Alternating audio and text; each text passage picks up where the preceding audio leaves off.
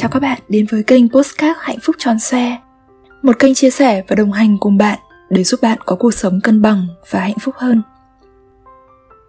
Tuần này, khi định viết về chủ đề tha thứ, Mình đã vô tình đọc được một đoạn có tiêu đề Khi gặp người khó có thể tha thứ trong cuốn sách Yêu những điều không hoàn hảo của Đại Đức Hemin đôi khi có những điều bạn tưởng nguyên nhân gây ra sự mệt mỏi, bất an trong bạn là bởi những vấn đề trong cuộc sống hiện tại.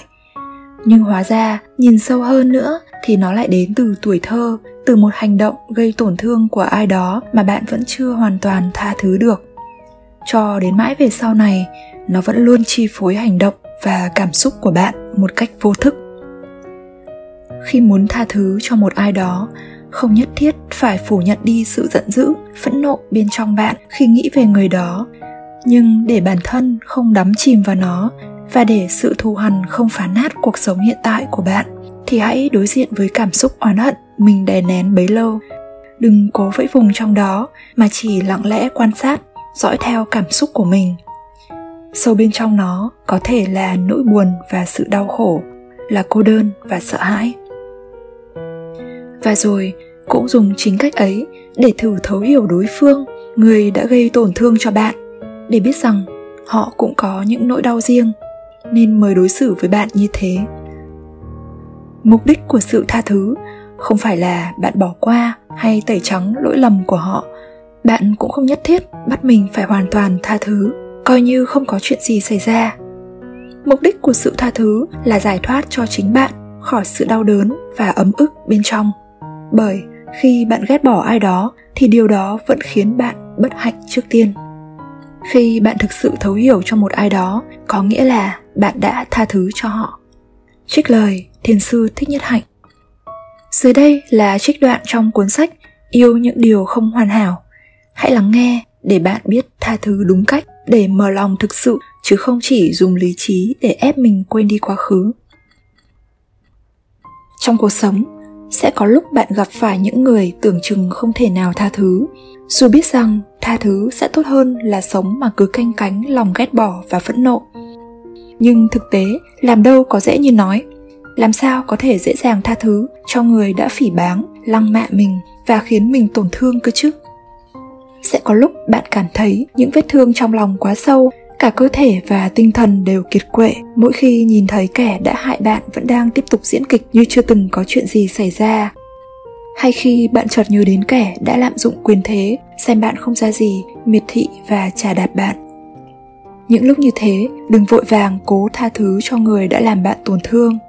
Dĩ nhiên, trong lòng bạn cũng đâu muốn tha thứ dễ dàng, phải không?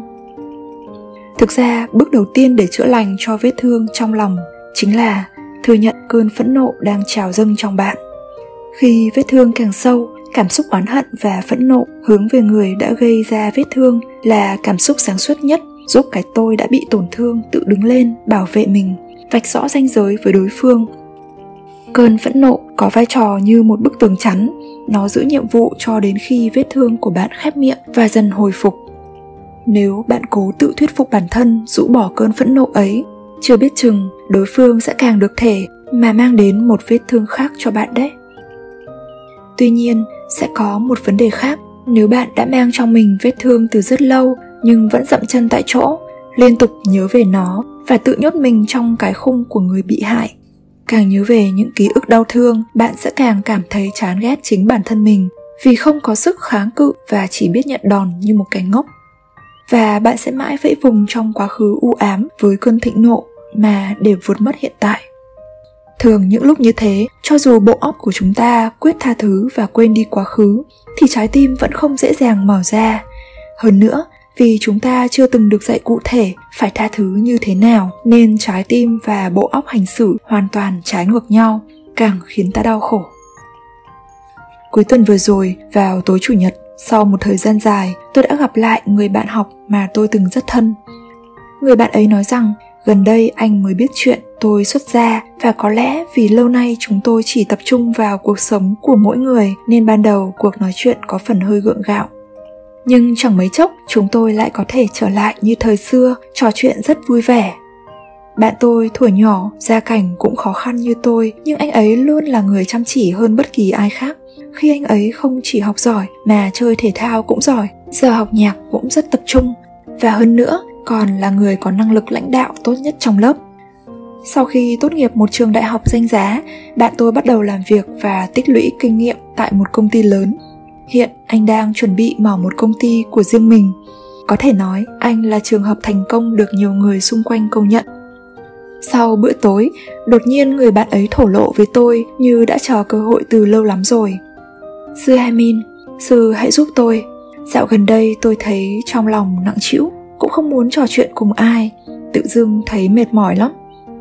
Người bạn đã sống rất chăm chỉ và thành đạt đang ngồi trước mặt tôi, hai vai chịu nặng, vẻ mặt anh rất giống vẻ mặt của cậu bé ngày xưa.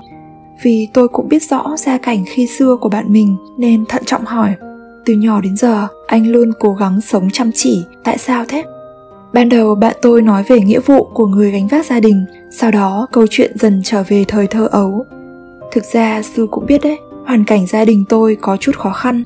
Nếu tôi không chăm chỉ, tôi sợ mẹ sẽ phải chịu khổ cả đời. Nghe vậy tôi hỏi tiếp, có thật là chỉ vậy thôi không? Đơn giản là anh muốn giúp mẹ anh sống an nhàn thôi sao? Ngay sau đó, mặt bạn tôi tối sầm lại. Có thể thấy rõ, anh đang rất bối rối. Thực ra, tôi cũng đã từng rất ghét bác gái. Bác ấy luôn coi thường mẹ tôi vì mẹ tôi nghèo và không được học hành cho đến nơi đến chốn. Nên từ nhỏ, tôi đã muốn học giỏi hơn các anh em họ và chứng tỏ cho họ thấy tôi có thể thành công thì ra là vậy, nhìn bác gái coi thường mẹ chắc đã khiến anh tổn thương rất nhiều nếu là tôi, hẳn tôi cũng sẽ ghét người bác gái ấy lắm nào, bây giờ anh hãy làm theo lời tôi Hãy tưởng tượng mẹ anh và người bác gái từng khiến anh tổn thương hồi nhỏ đang đứng trước mặt mình. Hãy trở về làm đứa trẻ bị tổn thương khi còn nhỏ và nói hết những điều anh muốn nói với bác gái của mình. Đừng nói những lời cao thượng người trưởng thành hay nói mà hãy dùng thuật ngữ của một đứa trẻ 10 tuổi. Hãy tạm gác lại những tiêu chuẩn đạo đức. Hãy nói những điều mình muốn nói, những lời đang dâng trào trong lòng anh, hãy nói thẳng hết ra. Chính cảm xúc phẫn nộ và oán ghét sẽ kéo quyết tâm tha thứ từ trên đầu xuống trái tim bạn. Đừng phủ nhận sự phẫn nộ và oán ghét đang dâng trào trong bạn mỗi khi nghĩ tới người đó. Cũng đừng tự đắm mình trong những cảm xúc ấy mà sống hãy chấp nhận và theo dõi những cảm xúc của mình. Để làm được điều đó, bước đầu tiên bạn cần phải đối diện với cảm xúc oán ghét mình đã tự đè nén bấy lâu nay. Khi những cảm xúc ấy dâng trào, đừng vùng vẫy trong nó mà hãy ngắm nhìn chúng bằng ánh mắt ấm áp của lòng từ bi. Xem năng lượng của niềm oán ghét ấy sẽ hiển thị dưới hình hài nào bên trong bạn. Hãy theo dõi cảm xúc của mình như người mẹ dõi theo cảm xúc của đứa con và điều kỳ diệu sẽ xảy ra khi bạn ngắm nhìn cơn phẫn nộ và nỗi oán ghét bên trong mình, bạn sẽ nhìn thấy cảm xúc nằm sâu bên trong chúng, lộ ra từng chút một như khi chúng ta bóc vỏ hành tây. Với cá nhân tôi, bên dưới cơn phẫn nộ của mình, tôi cảm nhận được nỗi buồn và sự đau khổ. Và khi tiếp tục nhìn ngắm kỹ với ánh mắt từ bi độ lượng, tôi đã nhận ra bắt sâu dưới gốc rễ của cơn phẫn nộ ấy chính là nỗi cô đơn và sợ hãi những cuộc đoạn tuyệt cứ như thế, khi bạn ngắm nhìn cảm xúc của mình với ánh mắt từ bi, trái tim đã đóng băng của bạn sẽ dần tan chảy và bắt đầu rộng mở. Sau đó, vẫn với ánh mắt từ bi ấy, hãy ngắm nhìn chính người đã làm bạn tổn thương. Hãy nhìn xem đối phương mang trong mình nỗi đau gì mà khiến họ đối xử với bạn như thế. Tuy nhiên, điều này không có nghĩa là những lỗi lầm của họ đã gây ra cho bạn sẽ được xí xóa. Cũng như không có nghĩa là bạn phải tha thứ cho họ mục đích của sự tha thứ là tháo bỏ những xiềng xích đang trói buộc cảm xúc của bạn vào những tổn thương trong quá khứ. Tức, ta tha thứ không phải vì đối phương, mà vì ta muốn trở nên tự do, hoàn toàn thoát khỏi những đau đớn và ấm ức bên trong mình. Để đạt được sự tự do ấy, việc hiểu đối phương đóng vai trò quyết định. Khi bạn mở lòng và quan sát đối phương, bạn sẽ bất ngờ vì nhìn thấy những điều trước kia bạn không hề cảm nhận được. Ví dụ người hay làm bạn tổn thương thực ra là một người cũng phải chịu nhiều tổn thương khi còn nhỏ. Dưới vỏ bọc hay xem thường bạn là một linh hồn từng bị người khác khinh thường vì ngoại hình, học lực, gia cảnh. Khi khám phá ra sự thật sâu kín ấy, bạn sẽ cảm thấy thanh thản hơn. Bạn sẽ hiểu rằng ai cũng có những nỗi đau không khác gì mình và nỗi đau trong bạn sẽ dần biến thành sự từ bi tới chính bản thân bạn và tất cả mọi người trên thế gian này khi nghe tôi khuyên, hãy để tiếng nói bên trong thoát ra ngoài. Sau một hồi im lặng, bạn tôi bắt đầu hướng vào khoảng không, vừa gào lớn, vừa bộc lộ cơn giận dữ đã phải đè nén bấy lâu nay. Rồi anh gục đầu vào vai tôi và khóc nức nở như một đứa trẻ. Tôi cũng khóc theo. Bạn tôi đã phải chịu đựng biết bao nhiêu, đã đau đớn biết nhường nào. Sau khi khóc một hồi lâu, bạn tôi bình tĩnh lại và nói, thì ra là vậy, lý do tôi vùng vẫy, cố gắng sống chính là vì muốn trả thù bác gái, mặt khác cũng vì muốn được bà công nhận.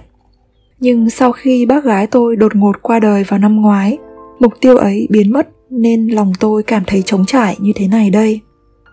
Vài ngày sau, tôi nhận được email của bạn mình.